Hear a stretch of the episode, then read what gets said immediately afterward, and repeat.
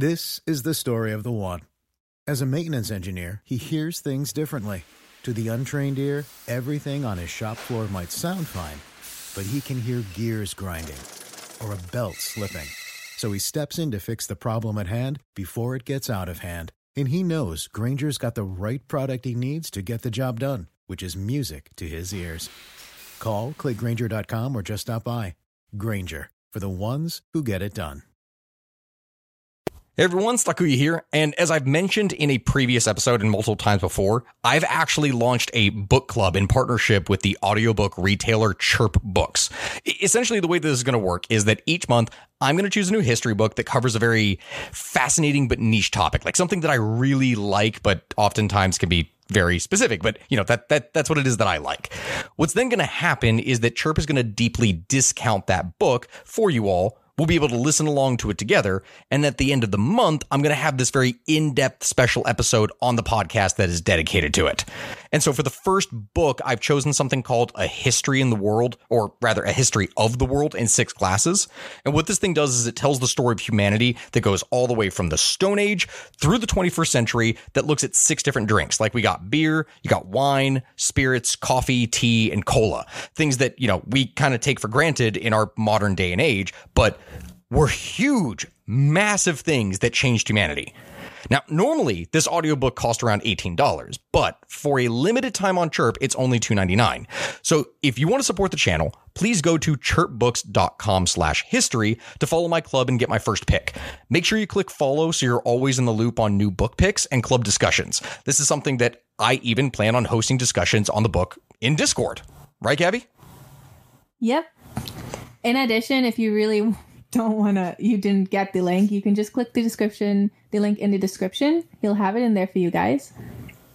Thank you very much for listening, my hose, and I do hope you enjoy the episode.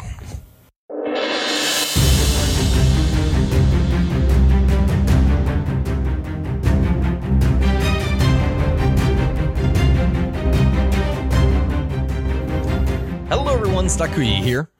And I'm Gabby. And welcome back to the podcast, my hose. Welcome to the first ever, like, actually sponsored podcast. Like, it, it's, it's actually a fairly exciting moment, right, Gabby?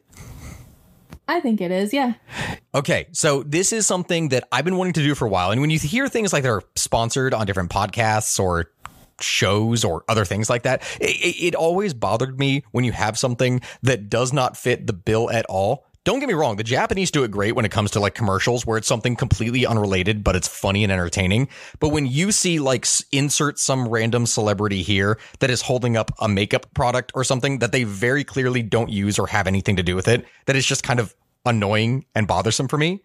But the first sponsor to reach out to us was an audiobook service called Chirp, and it's audiobooks. And I'm like, yes, yes, finally, something that while I'm driving or while I'm like moving around or, you know, having to do my general writing or other things and everything else that's dedicated to this podcast or, you know, annoying my wife in the car, we can listen to someone else talk besides me. and I'm sure you probably agree with that, right, Gabby? Oh, yeah, for sure. Plus, I think a lot of people constantly ask, How do you know that? Why do you know that? Who would even know that? All the time. Because he's always reading some random book. So he's just going to pick books with information that would be fun, I guess, party, like conversation starters.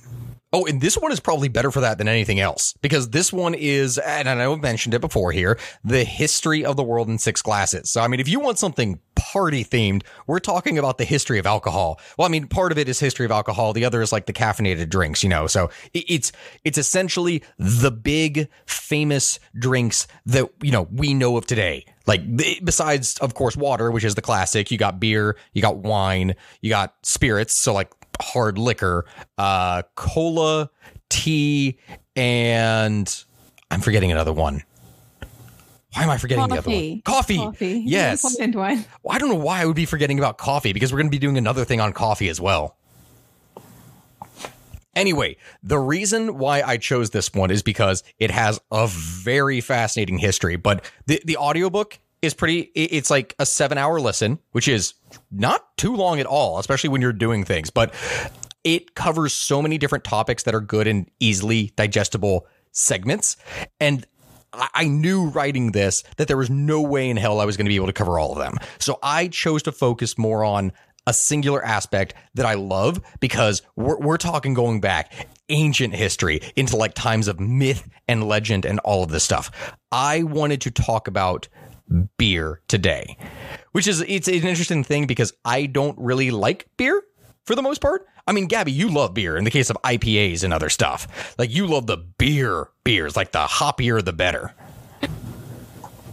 Yeah, because it's good. I mean, uh, okay, the, our definition of good in that case is a little bit subjective. I, I, You I'm just inclined. don't like hoppy drink. Listen, cider is where it's at. If it's sweet, it's for me. Like that's that's that's that's the way I live. Which also probably does not help me overall health wise, but that's an entire other thing right there. I wanted to talk about beer because it has such a cool history. Because the intoxicant that we in English call beer, that take its takes its name from Latin bibere or biber, which which if you translate it, if you're looking at the German word bier or a beer, we, meaning to drink. And the Spanish word you have beer, cerveza, coming from the Latin word cerveza for of beer which is actually interesting because beber means to drink in Spanish, but also bibere, like that. It's weird how you have cerveza, but then bibere in Latin, like beber, to drink. It's just, it's beer. Like that's all of these origins of what we call for drinks originate from simply an action of meaning to drink, because that's how common they were. I know it sounds random, but that's such an interesting little fascinating thing that I love. But but even so, beer brewing that did not originate with the Romans, but rather began thousands of years earlier. Wait, before you hop into this, can Mm-hmm. I tell you a beer joke? Go for it. Is this going to be about bears and your confusion of beer and bear? No. But what kind of beer do spiders drink? Uh Bug Light.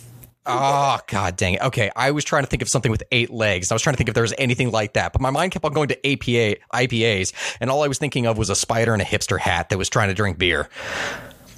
No, it's just Bug Light. No, no, I I mean, think that's hilarious. No, it is. That was funny. It was funny. I promise you. so the um the Chinese were the first one to brew I guess something that we would call beer, but it wasn't really beer. It was a type of beer, but the product came the the product was essentially something like rice along with honey and other stuff. It, it was it was a type of malted grain, but it's not beer. The closest thing that we can associate, like ancient beer, that is credited to, in fact, the Sumerians of Mesopotamia and most likely began over 10,000 years ago, maybe even older. The site that we know of today as Godin Tepe, which is in modern day Iran, that has provided evidence of beer brewing around 3500 BC, while sites excavated in Sumer suggest an even earlier date based on ceramics, considering the remains of beer jugs and residue that was found in these ancient containers. So there are there are possible dates of even 4000 BC as to how old beer is the craft of beer and its brewing. Now that traveled to Egypt through trade, and the Egyptians would over time gradually improve upon the original process because we're going to get into this, but that original process is. It is not something that nowadays we would think of as beer. And the actual history of how it developed is really weird and interesting. So they created a lighter product that enjoyed much greater popularity. Now, although beer was known afterwards to the Greeks and the Romans, it never really gained the same kind of following as it did in those ancient cultures because those cultures like the, the, the greeks and the romans they preferred wine and they thought that beer was a barbarian drink and that was one of many things that they regarded as barbarian drinks and things but some of those quote unquote barbarians are people like the Germans who they perfected the art of brewing and creating what is today recognized as beer. But in order to understand this, like, I mean, we got to go back to the beginning, like back to like Neolithic times and back to Mesopotamia. The process that we now recognize as beer brewing began in Mesopotamia at Godin Tepe settlement, which is now in modern day Iran, between approximately 3500 and 3100 BC. Evidence of beer manufacturing has been confirmed between these dates, but it is also probable that the brewing of beer in Sumer, which is southern Mesopotamia and modern day Iraq, wasn't practiced much earlier. We don't really know. Like, we just, there is no way to absolutely guarantee it, but you can theorize based off some evidence of what people have found. And some of that evidence has had to be interpreted over time, which if you look at it that way, that sets the date of beer brewing at Godin Tepe as early as 10,000 BC. Like we're talking right when agriculture was first developing in the region, which, I mean, some scholars have contended that beer was discovered accidentally through grains that were used for bread making when when they were you know fermented whereas others claimed that it actually came before bread as a kind of staple and that it was developed intentionally as a kind of intoxicant which is a really interesting thing to think about because we we know beer is an intoxicant. We know well alcohol specifically is because it has some interesting effects. So the natural of order things is that fruits would naturally ferment through the actions of wild yeast.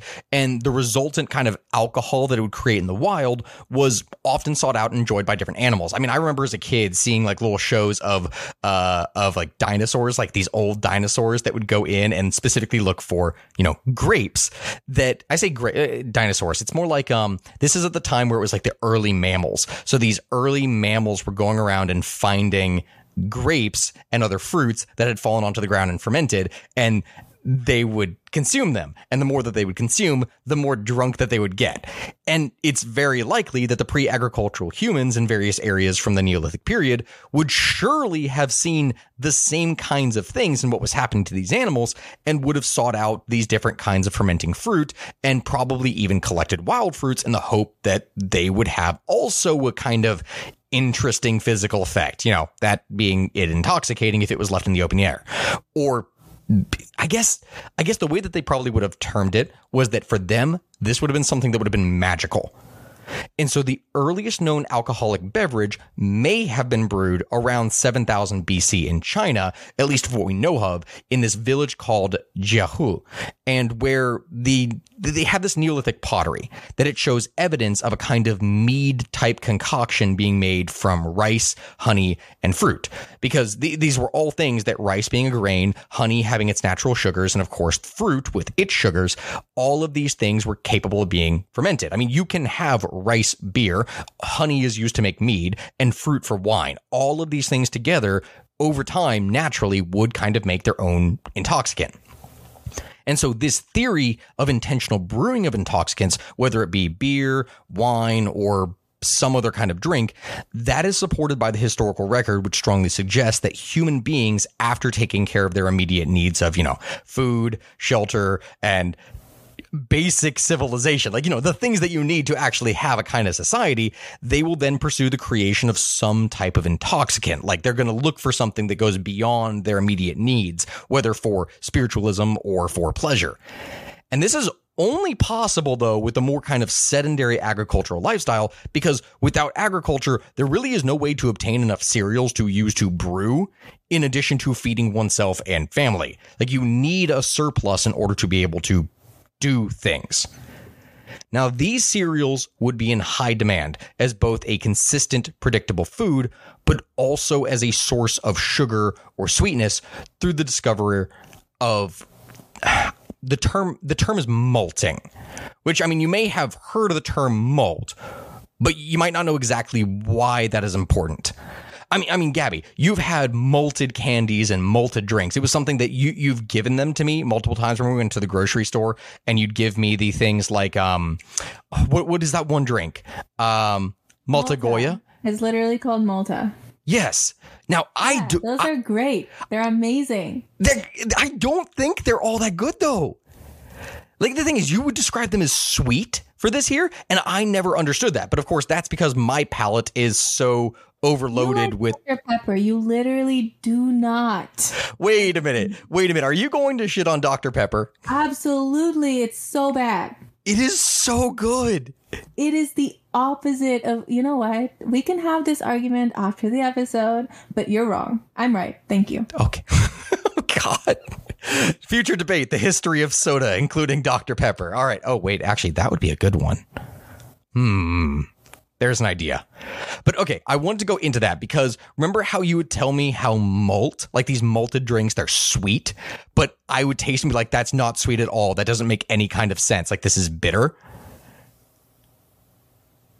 Yes. Okay, so I always wondered like why is that? Like what what is this? And I had to really go and look it up because it all comes from the process of malting that I didn't realize this was something that actually makes it sweet. And this is where I guess my palate is ruined by all the sugars that we have now.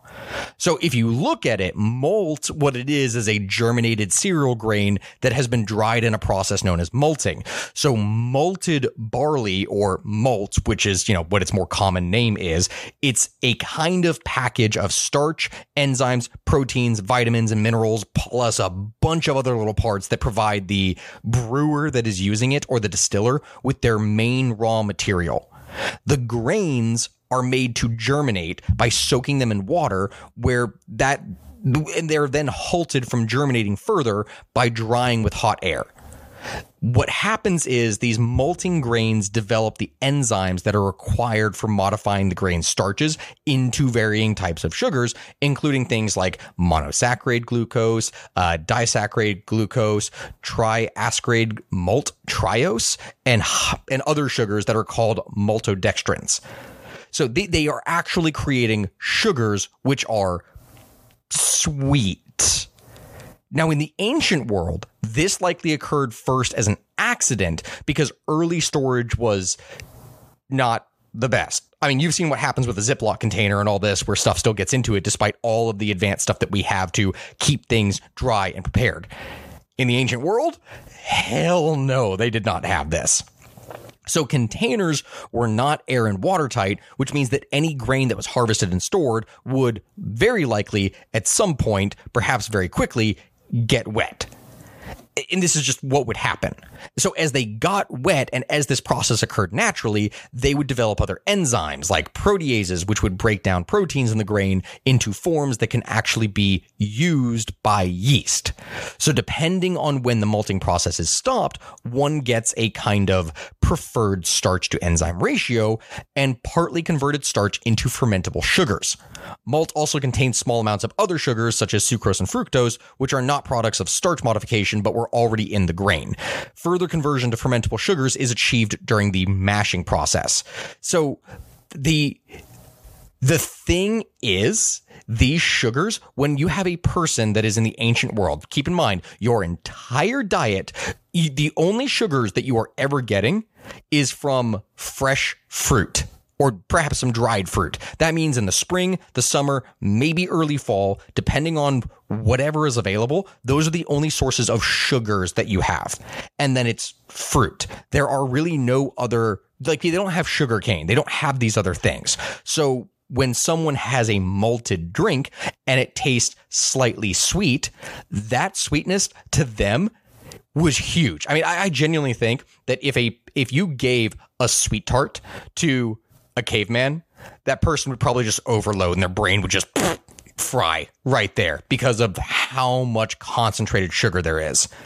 So this they didn't have high fructose corn syrup. Wow. No, they uh, they didn't forget the syrup. They didn't have even regular stuff. Like you only okay. had fruit. It's one of the reasons why. Okay, so we look back at the history of baking which God damn, we're going on So we're going to go on so many different tangents from this. But if you look at the history of baking, a lot of the early um a lot of the early sweets and other stuff, especially in Europe where it, they didn't really have sugars that were grown, you had fruit. So your pastries were like the most you ever had were honey cakes and these kinds of things. Fruit would be baked into breads and other things to make pastries, and that was the natural sweetener. That's what you had. But you only had that product when it was in season. You couldn't grow the fruit year round and then use that. So that still meant there were large periods of time where there really was no sugars in the diet. You can understand then why during the ages of colonialism, why sugar was such a huge, big deal and why it was in constant demand everywhere. Hey everyone, Sakuya here, and before we get back to the show, I would just like to thank today's sponsor, eBay Motors. eBay Motors is here for the ride. Remember when you first saw the potential, and then through some elbow grease, fresh installs, and a whole lot of love, you transformed 100,000 miles and a body full of rust into a drive that's all your own? With over 122 million parts for your number one ride or die, you can make sure that your ride stays running smoothly. Brake kits, LED headlights, exhaust kits, turbochargers, bumpers, whatever your baby needs, eBay Motors has it. And with eBay Guaranteed Fit, it's guaranteed to fit your ride the first time, every time, or your money back. Plus, at these prices, you're burning rubber, not cash. Keep your ride or die alive at ebaymotors.com. Eligible items only, exclusions apply. So you know how in the paleo diet you have to eat like basically what people would have eaten at the beginning when we didn't have sugar and all of that stuff. Yeah. So do you think beer is part of the paleo diet? It is. It is if made in a certain way. And we are going to get into that because it's such a it's such an interesting thing. But when I say beer, we're, we're, we're talking something more like porridge. And what I'm about to detail and explain to you is probably No. good. No, yes, it's going to gross you the hell out, but th- this is how it would happen. So, although beer is recognized in the modern day as having been developed in Europe, specifically Germany, like when all beer, if we're looking at the root of proper beer, that specifically comes from Germany and then developed in many different ways, but we're going to get to that. The first kinds of brew were enjoyed in ancient Mesopotamia, but these people enjoyed their beer so much that it was a daily dietary staple. We're talking they had paintings, poems, myths, all different kinds of things that would depict human beings and gods enjoying beer.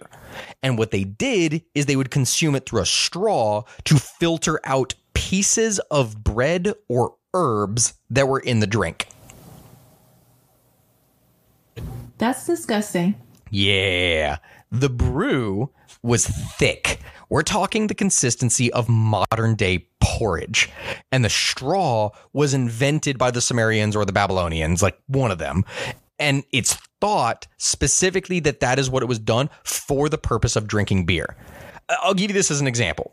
There's this famous poem called the Inanna, in which the god of wisdom describes the two deities drinking beer together, and the god of wisdom, Enki, becomes so drunk that he gives away the sacred me, or the laws of civilization, to Inanna, which is thought to symbolize the transfer of power from Eridu, the city of Enki, to Uruk, the city of Inanna. This is all in Mesopotamia, where they're all divided into a bunch of city states, and they each have their own kind of national god. And it, it, it, it's a very complicated, competitive mess. You have this Sumerian poem called the Hymn to Ninkasi, which is both a song of praise to the goddess of beer, Ninkasi, and also it's a song that is literally a recipe for beer, which was first written down around 1800 BC. Which, mind you, that makes it the oldest written recipe for beer in the world. And I think actually it's one of the oldest recipes. There are technically older recipes out there, but this is specifically the oldest recipe for beer ever. And so in the Sumerian Babylonian Epic of Gilgamesh, which is a very famous story that I'm probably going to need to go in and cover at some point here, you have this hero called Enkidu, who was kind of a wild man. And he becomes civilized through the ministrations of the temple harlot, Shamat, who, among other things, she teaches him to drink beer. And so later in the story, you have this barmaid called Siduri, who counsels Gilgamesh into giving up his quest for the meaning of life and simply enjoying what it has to offer, including beer which I find a hilarious way to kind of end things on there is literally, hey, you know how you have this big important life mission? Chill, relax, crack open a cold one with the boys. Just just relax. Which I find also interesting because there they was not chilled. We're talking about the Sumerian, Babylonian, like you know, Mesopotamian desert. The the the drinks there were not chilled. This is not an ice cold beer. So Gabby, remember that how I told you it was the consistency of porridge? I want you to think of like 80 degree, we're talking lukewarm porridge beer that you're sucking out of a pot through a straw with no refrigeration. That's disgusting. That is Yes. not. That is not. At least they got drunk, right? Well, yeah, yeah, they would in varying ways, though it was never really consistent, which is that really interesting thing. Remember how I talked to you about, um, remember how that the whole thing you have to get yeast, like yeast is specifically what is used to make beer. Like we know nowadays what yeast is and how it makes stuff. They didn't know. All they knew was that when you had these stuff with grain, which has natural yeasts on it, that over time, if it got wet, that it would turn into this. And so there were all these kinds of myths and legends around it where they would, like brewers would specifically have their own mash tub. Think of it like, um, it's a good luck charm. They would carry their tub with them. It's like if you were going to go to a job and that you had a work computer there, but you didn't trust the work computer. So you only brought your computer and that's it. And you took it everywhere. You have this massive office with this massive setup, but you only bring and use your computer. That's it. So they had all of these myths and legends, which is actually real. Not the legends part, but the actual effect of why they would do this is a real thing. They didn't add yeast. They just knew that if you used the same mash tubs over and over and over and over again, that the likelihood of having a successful brew increased, that it was better. And the reason for that was because all of the yeast that were left over in the tub from the previous time that you brewed would still be there in the cracks of the pot. So when you then brewed again, there was more yeast. So it increased the likelihood that the yeast would actually work. They, they had a sourdough starter. They literally had a sourdough starter. Yes, it was sourdough starter beer. Yes, that is a great way to put it. I, I let's do that. Let's let's make some sourdough starter beer. Are are we gonna are we just gonna get like one of those pots that we have sitting up on the mantle? You know, one of the fine Chinese like vases, and just and make homemade beer in it. Yes, let's do it. Oh God. so wow, that would yeah, that's interesting. Wow. Oh, uh, side note, because I also find this interesting. Remember how I said that? Uh, remember how I said temple harlot? Do you know what that is? Yeah, no, no idea. No. Okay. So, temple harlot, a harlot is a prostitute. So, it was a sacred form of prostitution. Or, or at least how we term or think of it today. If I'm going to kind of explain this, the way that that works for anyone that is listening and doesn't really know, the dominating religious theme of all ancient societies, we're talking all of them from the earliest time, was fertility. Like, we're talking fertility, crops, herds, people. Like, that, that is where that is where you saw the most power and control because the way to bounty and plenty and life and power that came from being able to produce stuff. So naturally, fertility gods and goddesses were usually the most powerful gods in early religions the divine powers who ruled the universe occurred in male and female pairs, so they could be approached for the benefit of fertility for humans. I mean, that, that's particularly relevant to the creation and worship of all of these different mother goddesses, like I was talking about. We're talking Inanna in Sumer, in like Sumer. You have Ishtar in Mesopotamia, Hathor and Isis in Egypt, like all different kinds of people like Demeter, Aphrodite, Venus, etc. All of these goddesses ruled human sexuality. And so the erotic use of the body, birth, and children was all a factor in them from when they were being prayed to.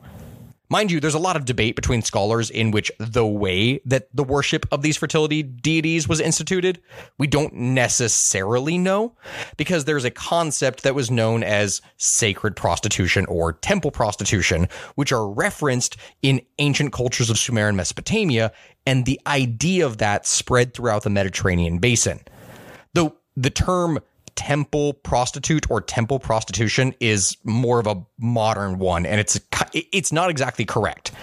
Scholars equated these kinds of temple servants which mind you were both men and women in these fertility cults with prostitution but it it wasn't it wasn't the same thing because our modern depiction of these temple servants was influenced by Herodotus. Do you remember when I covered a lot of the stuff with Herodotus and all of the crazy things that he wrote, like when he was trying to describe the hippopotamus and all that stuff, where he's the oh, father yeah. of history, but when you actually read his history, you're like, holy crap, what the hell is he talking about? He did his best. I will not stand for Herodotus slander. so one of the things he wrote about is that when he went to Babylonia, he wrote, and I quote, "The foulest Babylonian custom is that which compels every woman of the land to sit in the temple of Aphrodite, which is not at the time Aphrodite, it would be, you know, the local love goddess, but essentially it's they, they're going to make the equation of it and have intercourse with some stranger once in her life. It does not matter what sum the money is, the woman will never refuse, for that would be a sin. The money being made act by this sacred. After their intercourse, having discharged her sacred duty to the goddess, she goes away to her home. So basically, it's like a once in your life, you're called to be a hoe at the temple, like a literally a cheap hoe, and then go. And like that's apparently doing your sacred duty. At least that's what he wrote. There's not really anything supporting that. Remember when I said that we called Herodotus the father of modern history, but he simultaneously was a huge exaggerator and at many points straight fibber. Like he would describe things as real or matter of fact that simply don't exist. Uh, let me give you an example, which is one of my personal favorites from his work Histories, which involves gold digging ants. Do you remember when we covered that? Sorry, I zoned out. I'll be honest with you. What? The, the gold digging ants. Remember, like those giant ants that dug gold in India? When did we cover that? Okay, no, a while ago, and admittedly, it was on my TikTok and for other things for it here. But okay, I'm, I'm gonna I'm gonna explain this. Essentially, he wrote in his history that there were Indians in a tribe which we're talking we're not talking american indians like this is the this is ancient greece so we're looking at india india so they're looking at the north who would border the city of something called caspatris which is on the country of Bactria, which is next to Bactria. Okay, there's a lot of names in here that you're essentially not going to recognize, but this is a lot of how they would have situated the ancient world. And Bactria was located in what we associate as modern day Pakistan. Like that's where that is. It was a Greek dominated state that ruled over an eastern uh, substrata of people. And it's a leftover state from you had like Alexander the Great's conquests. So they are more warlike than any of the other tribes, and from them men are sent forth who go to procure gold. For it is this part of India in the sandy desert that gold lies. Here in this desert there live among the sand great giant ants that are in size somewhat less than dogs, but bigger than foxes. The Persian king has a number of them, which have been caught by the hunters in the land whereof we are speaking. Those ants make their dwellings underground, and like the Greek ants, they very much resemble in shape, throw up sand heaps as they burrow. Now, the sand which they throw up is full of gold, and the Indians, when they go to the desert to collect this sand, take three camels and rain. The rider sits on the female, and they are particular. They are very particular to choose for the purpose one that has but just dropped her young. For their female camels can run as fast as horses, while they bear burdens very much better. When the Indians therefore have thus supplied themselves, they set off in quest of gold, calculating the time that they may be engaging in seizing it during the most sultry part of the day, when the ants hide themselves to escape the heat. The sun in those parts shines fiercest in the morning, not as elsewhere at noonday. The greatest heat is from the time when he has reached a certain height until the hour at which market closes. During the space he burns much more furiously than midday at Greece, so that men there are said at that time to drench themselves with water. At noon his heat is much in the same in India as in other countries, after which, as the day declines, the warmth is only equal to that of the morning sun elsewhere, but towards the evening the coolness increases, till about sunset it becomes very cold. When the Indians reach the place where the gold is, they fill their bags with sand and ride away at their best speed, the ants, however, scenting them, as the Persians say, rush forth in pursuit. Essentially, you have these guys that are like Indiana Jones that are going in, taking copious amounts of bags of sand that these ants have just flung out onto the desert, apparently, that is filled with gold, and then they're trying to escape. But for some reason, the ants really care about that. And so these ants that are the size of foxes or small dogs are chasing after them. Now, these animals are, they declare, so swift that there is nothing in the world like them.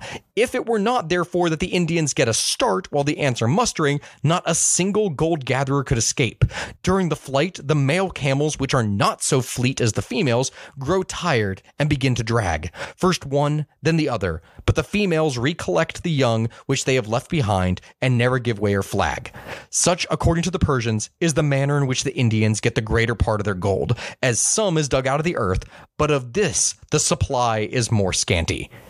Essentially, the majority of India's gold is done by these guys that are using male camels as bait, or not exactly bait, but as scapegoats, abandoning them to the ants to rush over and feed while they escape with bags of sand gold.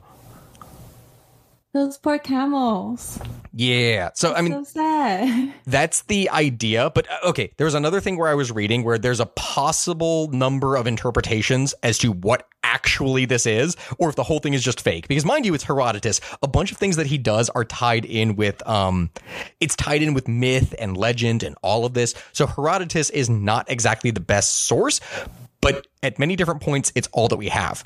Like there is this thing that they found i think back in the 90s where this team of people found that in the area where herodotus is purportedly describing in this pakistan region that there are not ants but marmots that do go and dig up sand.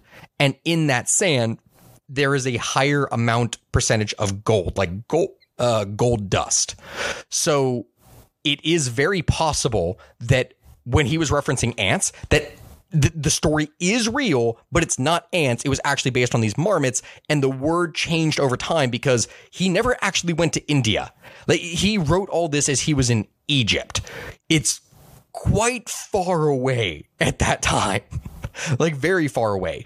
So when he's writing this, the word I think, if I recall correctly, for Persian for marmot was literally sand ant. I think if they did a translation. So it is very possible that that is where that comes from and that it's real. But just because of the way that a translation worked, people all across Europe for hundreds, if not thousands of years, thought that in India there was gigantic ants that would harvest gold and people were running like sting operations to try and seize it. What? Yeah. Yeah.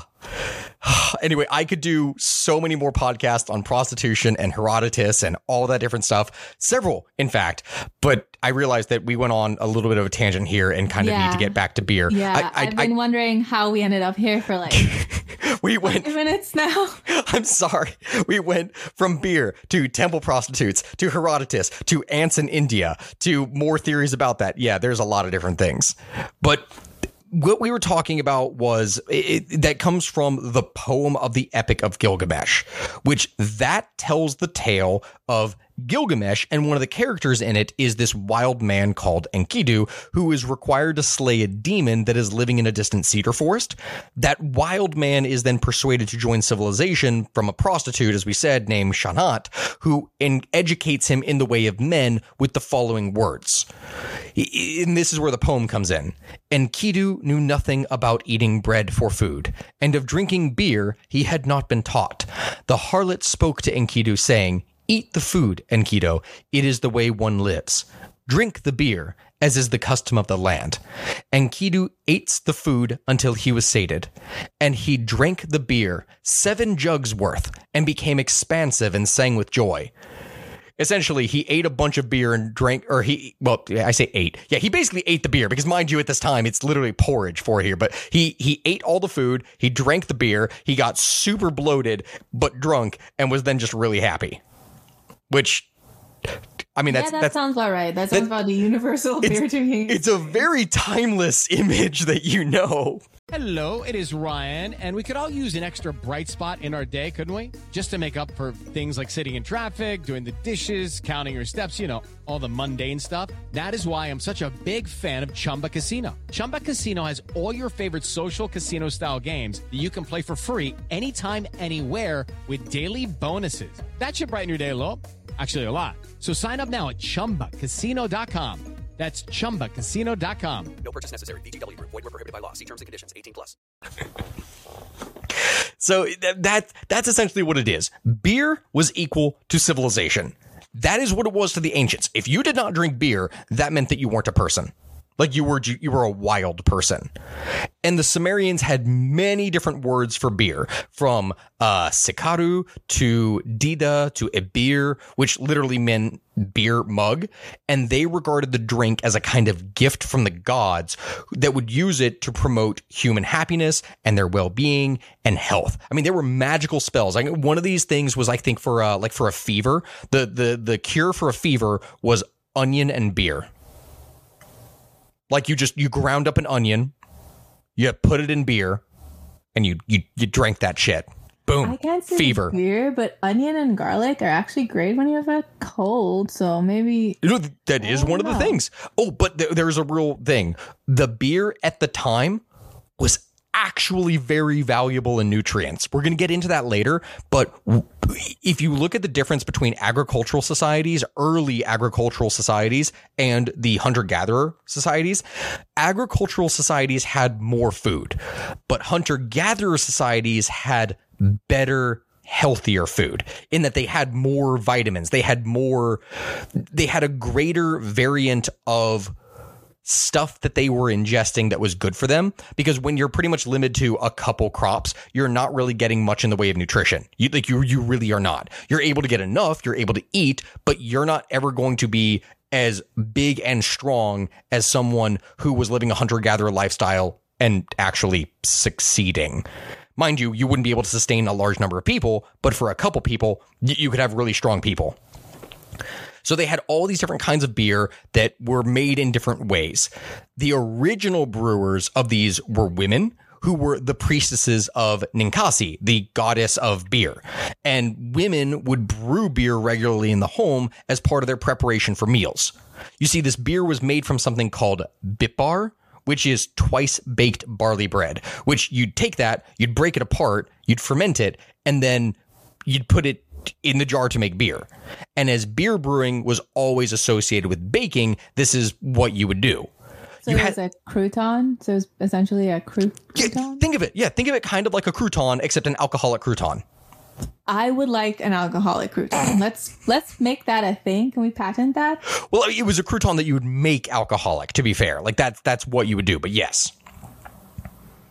Actually, could we do that? Oh, wait, no, no. There's a stat. Um, if I recall, what was it? There have been people who there is technically small traces of alcohol in pasta dishes, right? That is a thing. So, on states that have zero tolerance, like you cannot have a single bit of alcohol at all, if you just came from an Olive Garden all you can eat buffet, then and you got pulled over and they took a breathalyzer test on you, it is very possible that you will have a- uh, you will have a reading of alcohol. Not enough that you would ever qualify as legally drunk or anything, but it would still detect alcohol on you, which in turn would cause you to get arrested. What? That is a thing that has actually happened. Yes. That's not great.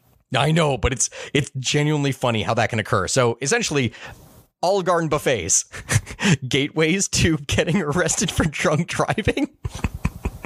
I guess you can't say that. that sounds so weird to say, but it actually is possible.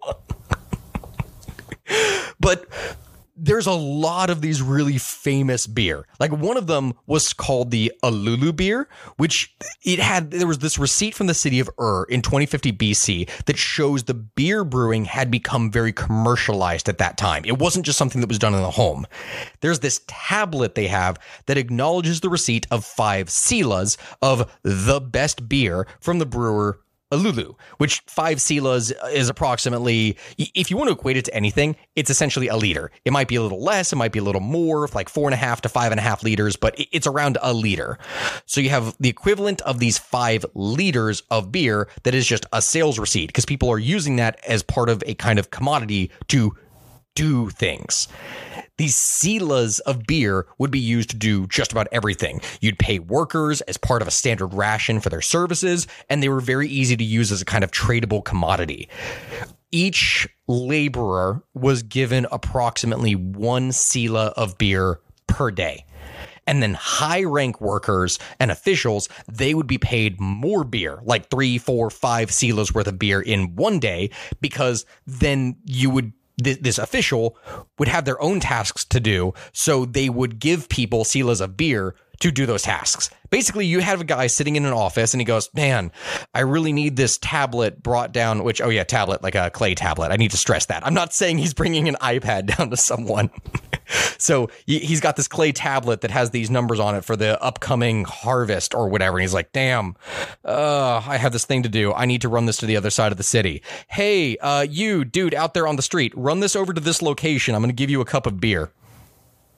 Okay and that's literally it. You'd use beer as money. I would use beer as money. Like if I were to be paid in beer, I would be like, okay, this works for me. Yup. So that's what they would do. And then under Babylonian rule, all this Mesopotamian beer production would increase dramatically, becoming even more commercialized, which would result in laws being made that would be instituted concerning beer production, sale, and in general what would go on in a tavern.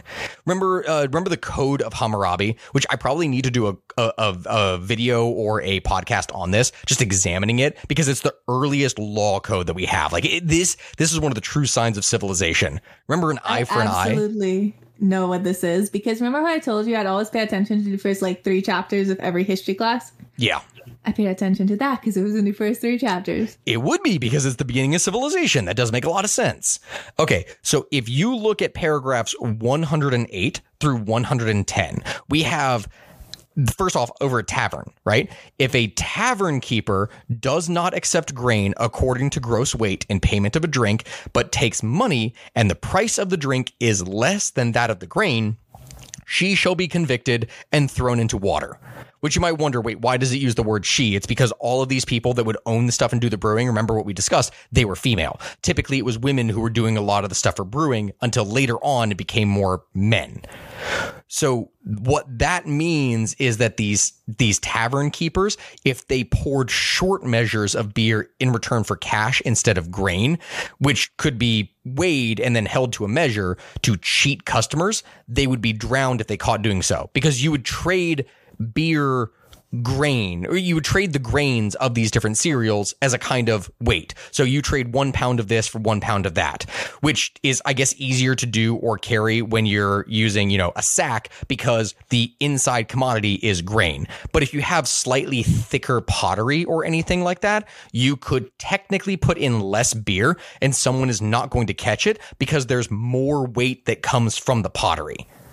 Like that's just something like you could use these things to cheat people. So if you shortchange people by paying in beer, then they're going to drown you in the river.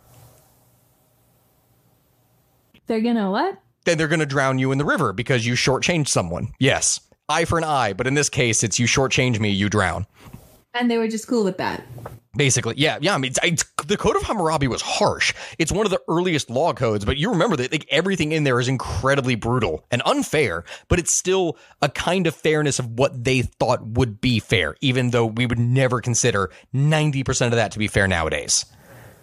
The next one they had on here is 109 if conspirators meet in a house of a tavern keeper and these conspirators are not captured and delivered to the court the tavern keeper shall be put to death. Which what that means is if you have a bar and you have some people go in who are either they're running from the law or they're planning to commit, a crime and they're talking about it and planning it and then they do it and you don't stop them like if you overhear it and do nothing you don't report it to the authorities you're going to be put to death because you let a crime happen. You're an accessory. I mean that I can see. Yeah, that one makes Why would more you not sense. Report it. Were you in on it? Now, how do we know you're not in on it? You that, didn't report it. That's precisely it. Like there, there's a theory, of course, that would go in where someone would they they would meet at a place and the tavern keeper might be in on it. They might be accepting bribes to keep quiet, etc. That's to the other one. The last one on here is interesting though. If a sister of God opens a tavern or enters a tavern to drink, then the woman will be burned to death. Wait. yeah, yeah, yeah, I know, I know. We're getting there. We're getting there. Go ahead. Ask away. Ask away. What? I mean, I don't have anything to ask except specifically, how do they define sister of God? Okay, sister of God would be a priestess essentially because if you are a priestess then you are quite literally seen as being an agent of the gods or having parts of the god in you. Like you you are a holy divine thing. Mind you this is these are cities with god kings. The kings are literally living gods. So the priests are people who interpret god's will. They are the elite of the elite. Okay, okay, that makes sense then. So it's not just like all women. It's just sister. So if they took an oath to be holy, I guess it makes sense. What about the brothers of God? Well, that that was it. This one specifically says female. I need to verify if that has to do anything with men too, but I don't think that they would just by virtue of they why would you enter a tavern or why would you open one? Because what they're talking about here is it's not that you're not allowed to drink beer. You shouldn't drink beer. Beer is seen as a very holy good thing. It's that if you open a tavern, which is a common low class establishment, or you go to one of these taverns to drink like with all the common folk, then you're tainting yourself. And I think that this was more to do with the women because women, oftentimes in this case, you would have some sisters of God who they were married to the gods. They were virgins. They had to be virgins. So if you're entering a place of low class debauchery, you could be seen as impure. Okay, yeah, that makes a lot of sense then. Yeah, that checks out. It's just a bit harsh. Woman will be burned to death. Yeah, that checks out. No, that's not. Hey. Oh, but no, I get it. It- it- it- That's just that's where it comes from because you had to maintain yourself to a strict kind of code, and that's how societies pretty much handled themselves. That's that, that that's what they did. So that was the Sumerians and the Babylonians and them. The Egyptians became it became very it became even more popular than it was in Mesopotamia because you had the Egyptian goddess of beer who was called Tenenet. And this this was a name that derives from something called Tenemu, which is one of the Egyptian words for beer. The most popular beer in Egypt was something called Heket, which was a kind of honey flavored brew, and their word for beer in general was Zetum. Essentially, beer was everywhere.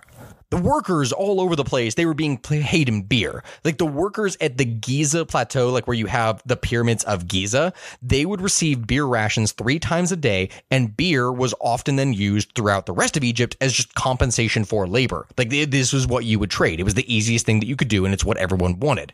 Which, yeah, the, the pyramids were not built with slave labor. They were built with paid laborers, laborers who were paid in beer. It's like one of the most common history fun facts that people give nowadays is like, oh yeah, did you know that the ancient Egyptians were paid in beer? Like the like the people who built the pyramids were paid beer. Like that's what you did. You just, you know, me and the bros getting together, cracking open a lukewarm porridge and building a pyramid, you know? doing what we do. In fact, in fact, when I say cracking open one with the boys, they genuinely did have different groups. Like people would get nicknames based off the laboring groups that they were a part of because there's graffiti that shows these nicknames. One of them was called the Drunkards of Menkar. That's a good name. So it was just this band of dudes that really they would build stuff and apparently they really liked beer. They liked beer so much, maybe they got paid extra for it that they were known as the drunkards of Menkar. You see the Egyptians believed that brewing it wasn't a bad thing. Like these were this was something that like the Mesopotamians, like a lot of early societies, they thought that this was taught to humans by the gods. Specifically, the Egyptians thought that it was taught by Osiris himself, and that in this and other regards, they reviewed beer much in the same way as the Mesopotamians did. Because, as in Mesopotamia, women were the chief brewers. At least at first. Over time, this would change. Initially, they would brew things in their home, and the initially, or the the beer initially was that same thick porridge like consistency and was brewed in the same kind of way. But over time, men gradually took over the business of brewing. So beer played a very integral role in this popular myth. Like it was something that was huge. Like beer is responsible for saving the world and the birth of the goddess Hathor. So, according to the tale, which forms a part of the text of the Book of the Heavenly Cow, which is a version of the Great Flood myth, which predates the biblical tale of the flood in biblical Book of Genesis, you have the big god Ra, who is like the god of the sun and the god that the pharaohs are purportedly descended from. And he is pissed. He is pissed off because humans are shitty. Which I mean, it checks out. If you if you've listened to any of this podcast and you've seen anything with humans, you know over time humans are humans can be really shitty. Like Gabby, what happens every time I ask you? And in the end, they were all happy and everything worked out fine. They live happily ever after. The end. Yeah, that never happens. It, it, it, well, I say never. It rarely ever happens because usually something stupid ends up or terrible ends up happening. So Ra sees how shitty humans are, and he's like, wow, these guys are rebelling against me. I don't want them anymore. They suck. So he sends Hathor to Earth in order to destroy them, to just completely get rid of them.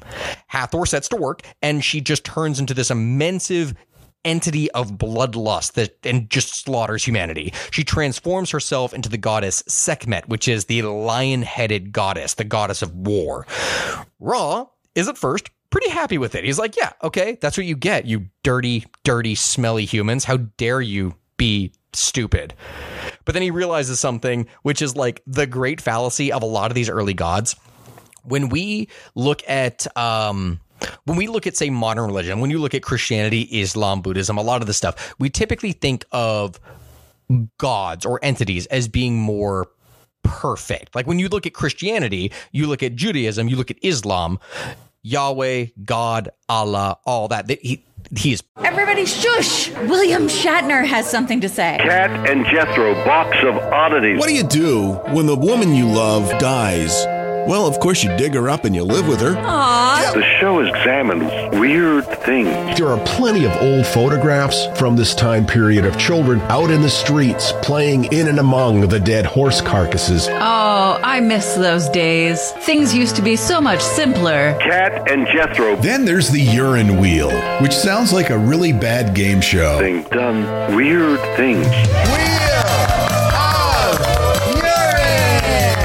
Kat and Jethro, box of oddities. That is really mysterious. Join Kat and Jethro Gilligan Toth for the strange, the bizarre, the unexpected as they lift the lid and cautiously peer inside the box of oddities. The Webby Award winning Box of Oddities podcast from Airwave Media. Perfect, right? Like everything. Everything is perfect.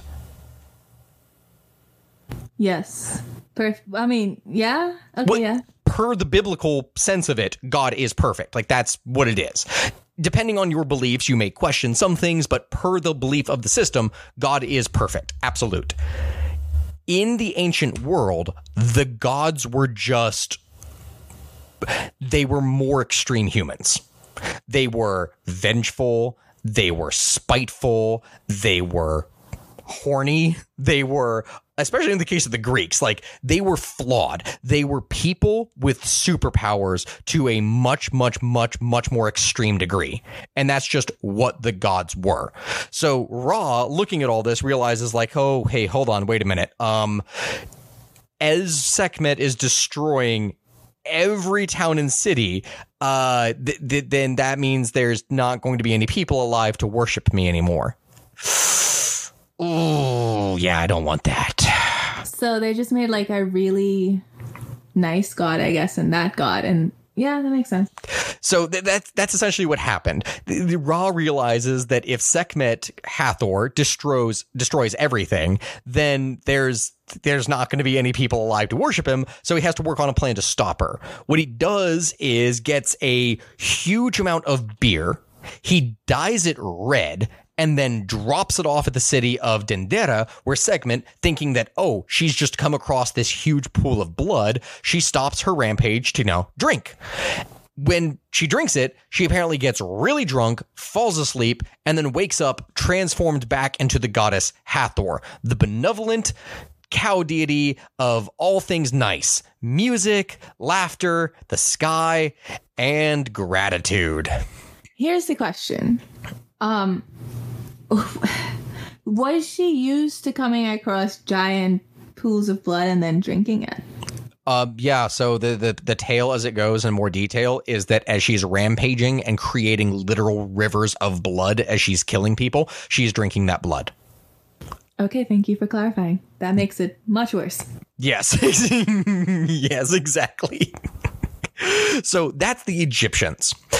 Beer brewing then traveled from Egypt to Greece, but it didn't really find the same kind of receptive people there because the Greeks favored strong wine over beer as did the Romans and a number of other people around the Mediterranean. Both cultures really considered beer as a kind of low class drink of the barbarians. You had the Roman historian Tacitus who wrote of the Germans saying, To drink, the Teutons have this horrible brew fermented from barley or wheat, a brew which has a very far removed similarity to wine. And the Emperor Julian composed a poem where he claimed the scent of wine was of nectar, while the smell of beer was that of a goat. Which I mean, He's if, not wrong. listen, wrong. if you're looking at beer, especially when it's ancient fermented porridge beer, I can kind of imagine that that is um that that that it probably was kind of goat like at time depending on the herbs and stuff that they put in it, you know? Yeah, like I. Yeah. Even so, The that wine doesn't smell that good either. I mean, yeah, yeah, I guess it's entirely going to depend on what it is they're doing. We got to, there's a whole thing on wine in this book. It's actually really fascinating to look at, especially with the amount of wines that they had, because you had wines from all different kinds of regions, even more so than what we have today. So, the Romans were brewing beer, which they called cerevisia, quite early, as was evidenced by the tomb of the beer brewer and a merchant called a cerevisius, which was an ancient Trevorus, which is the modern day Trier. So excavations of Roman military encampment all across the Danube, uh, Castra Regina, which in modern day Regensburg, all these different places that were on the frontier where you wouldn't really have access to a lot of wine, they did unearth a lot of evidence of beer brewing on a very significant scale. Essentially, wherever the military went, you'd want to bring wine, but you only had limited quantity so long as supplies lasted. So they pretty much would have to set up things to make something. And in many cases, on the march, that's going to be beer that's just something that would happen. Still, that being said, beer was not just popular uh, or was not just unpopular among the Greeks and the Romans. You had other tribes like the Celts. The Celts live in the area of what we associate now with, say, modern day uh, France, and they preferred wine much more so over beer.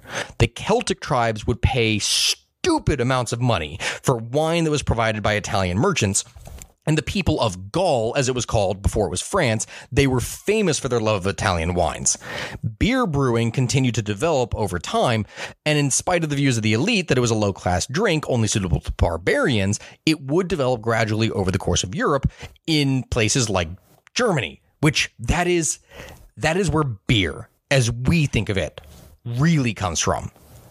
The Germans were brewing beer, which they called Ol or ale as early as 800 BC, and they're known for having huge quantities of all different kinds of beer jugs and different things that still contain evidence of beer. Even though a lot of it evaporated, you still have residue that is left, and these, these have been found in varying tombs, like in the village of Kasendorf in northern Bavaria. So that practice would continue all the way into the Christian era and is evidenced by all different kinds of archaeological finds and different written records, and they had all of this stuff as was the case in Mesopotamia and Egypt, in Germany in the beginning, the brewer were it was primarily women that were doing it, called the Hausfrau, who she brewed her beer at home in order to supplement the daily meals. Remember when I said how beer was really high in vitamins and things? Yes. So I actually do remember that one.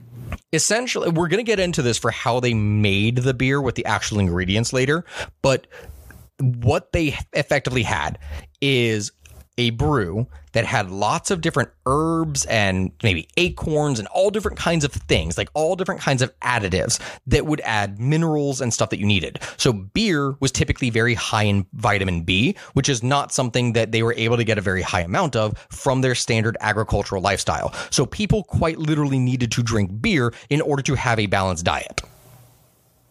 Like it was necessary. I would like it to be necessary for me. Well, in many cases now, you drink a beer, beer very high in carbs. A beer is an amazing drink to have post workout. Oh yeah, that's what I do. I'd like work out really, really hard and then have one beer. Yeah. Yeah, literally, that is a great thing to have. It's it's something that it replenishes your energy, and it's very good for you. Like it, it actually is. So over time, what would happen in Germany is that the craft would be taken over by Christian monks. Primarily, this is what would happen. It would become a integral part of the monastic lifestyle of all of these monasteries that were being built. Like you had this monastery that was founded in 1349 in Kulmbach, which still produces their very famous Schwarzbier, among other things.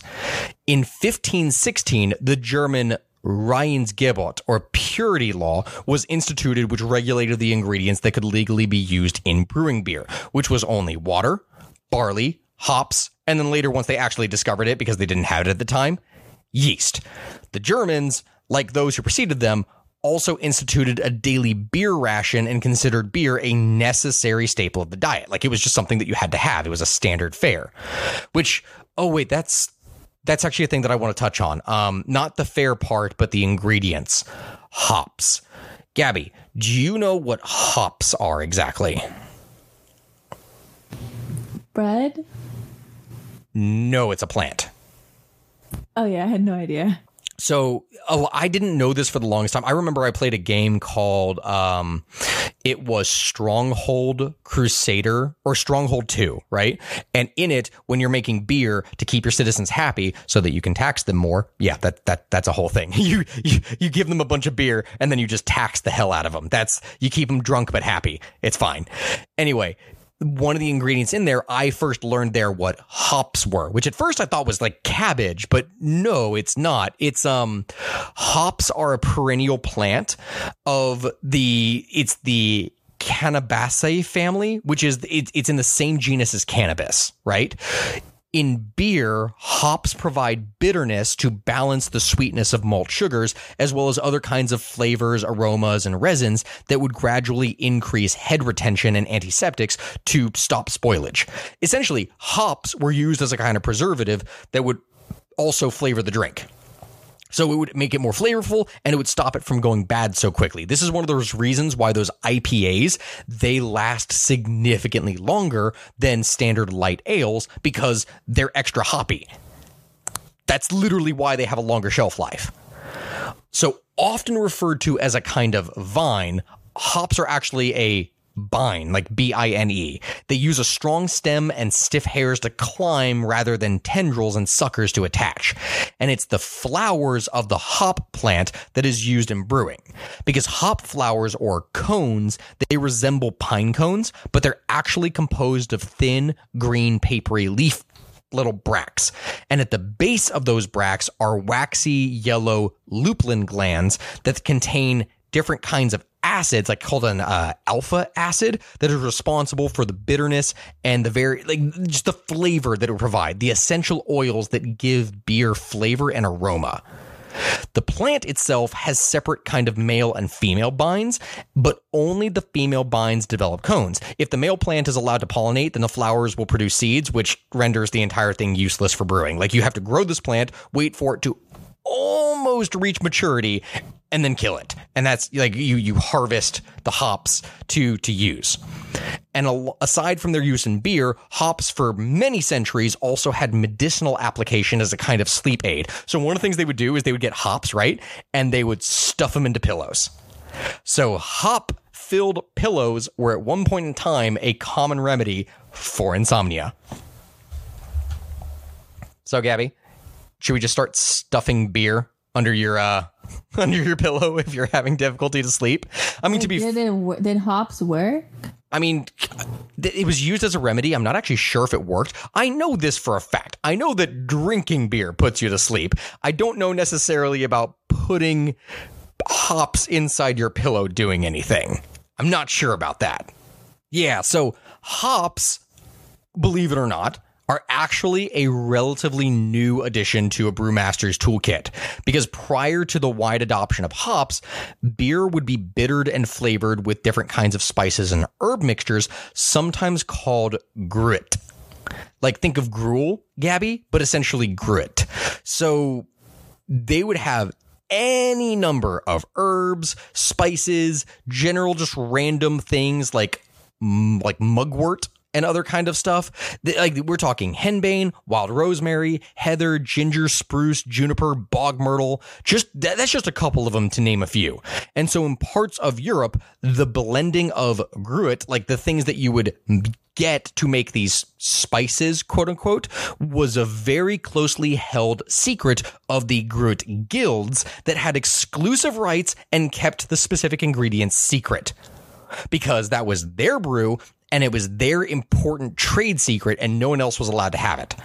The first documented link between hops and brewing is from 822 AD when you had this Benedictine abbot who wrote a series of statuettes covering the running of a monastery that included gathering sufficient hops for making beer.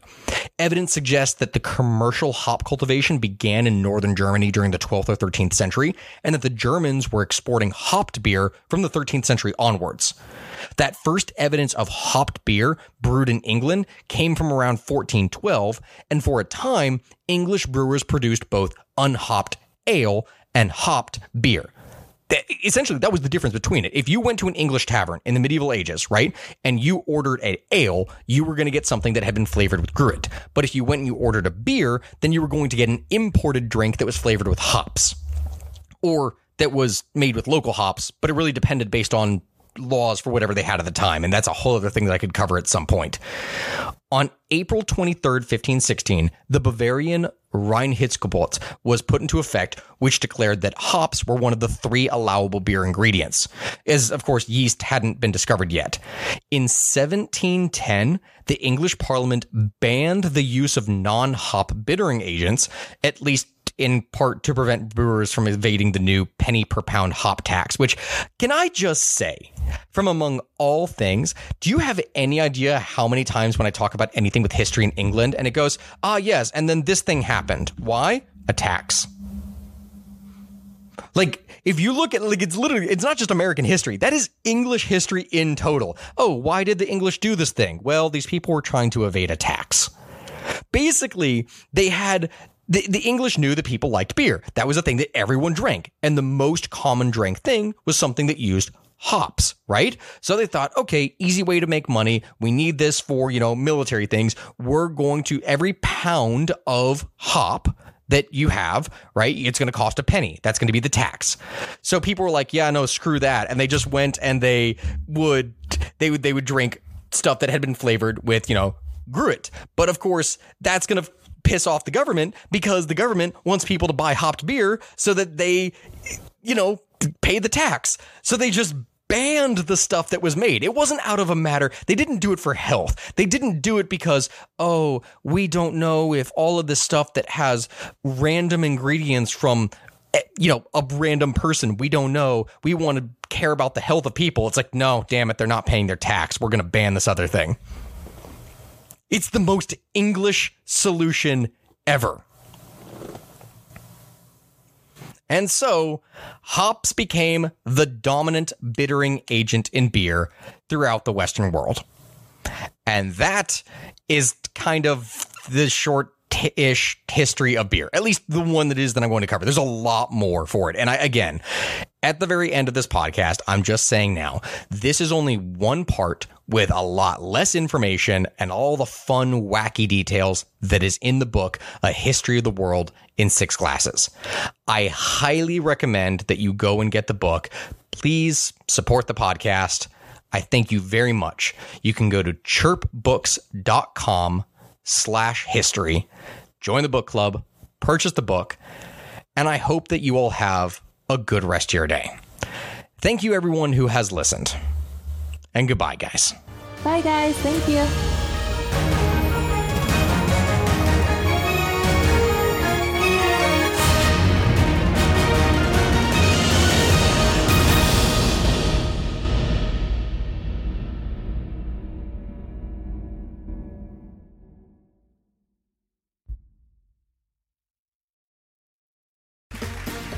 Round two. Name something that's not boring. A laundry? Ooh, a book club. Computer solitaire, huh? Ah, oh, sorry, we were looking for Chumba Casino. That's right. ChumbaCasino.com has over 100 casino style games. Join today and play for free for your chance to redeem some serious prizes. ChumbaCasino.com. No purchase necessary. Full prohibited by law. 18 plus terms and conditions apply. See website for details.